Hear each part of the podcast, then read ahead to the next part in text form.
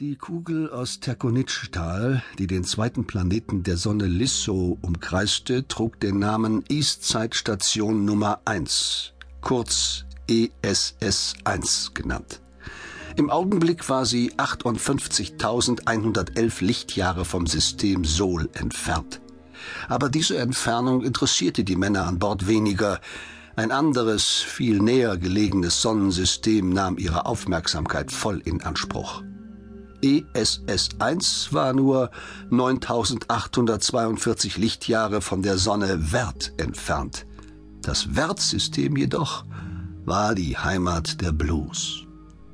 Oberst Joe Nomers, Kommandant der E S S eins, verließ seine Kabine eine gute Stunde, bevor man die Tristan erwartete.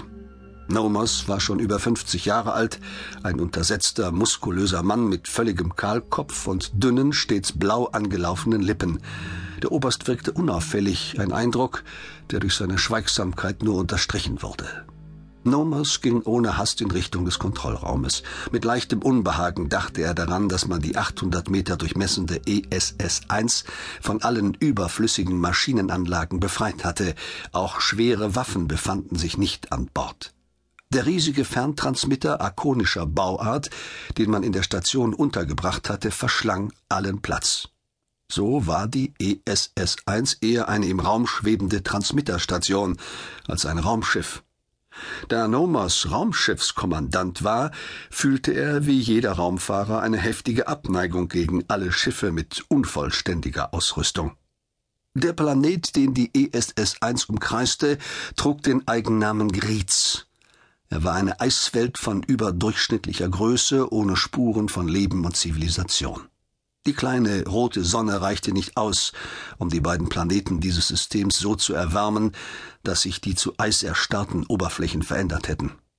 Vielleicht, überlegte Nomers, waren irgendwo dort unter dem Eis die Spuren längst vergangener Zivilisation, Spuren, die von intelligenten Bewohnern berichteten. Gleich den Menschen mochten sie gehofft, geliebt und gelitten haben, bis die erbarmungslose Natur einen Schlussstrich unter ihre Entwicklung gesetzt hatte.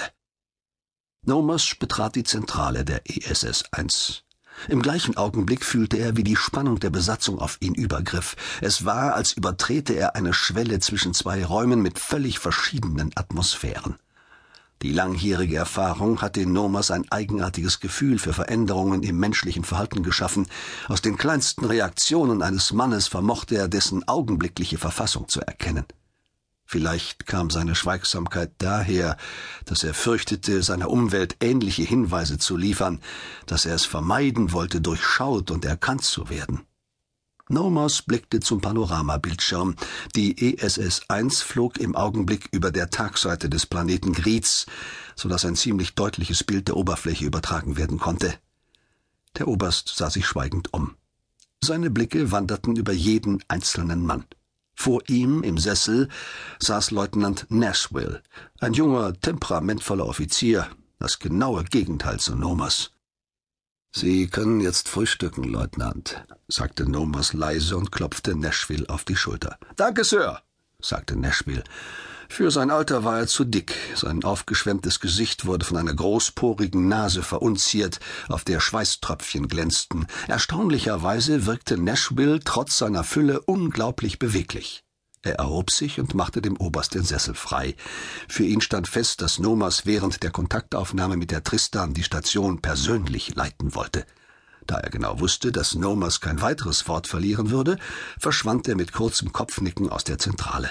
Nomers ließ sich im Sessel nieder, der sich sofort seinem Körper anpasste. Da er wusste, dass kein Besatzungsmitglied in unmittelbarer Nähe war, gestattete er sich einen tiefen Seufzer. Nach seinen Begriffen war die E S S eins Teil eines Himmelfahrtskommandos. Zwar hatte sie den Vorteil, nicht unmittelbar in das Geschehen eingreifen zu müssen, aber das konnte einen strategisch denkenden Mann wie Nomers nicht beruhigen. Der Oberst sah den Plan in seiner Gesamtheit. Der schwache Punkt daran war die Tristan. Nicht etwa, dass dieses Schiff oder seine Besatzung schlecht und unmodern gewesen wäre, aber die Aufgabe, die man ihm zugedacht hatte, erschien Nomers einfach undurchführbar. Die Tristan sollte, das sah der Plan vor, in das Herz des Zweiten Imperiums vorstoßen. nach Wert.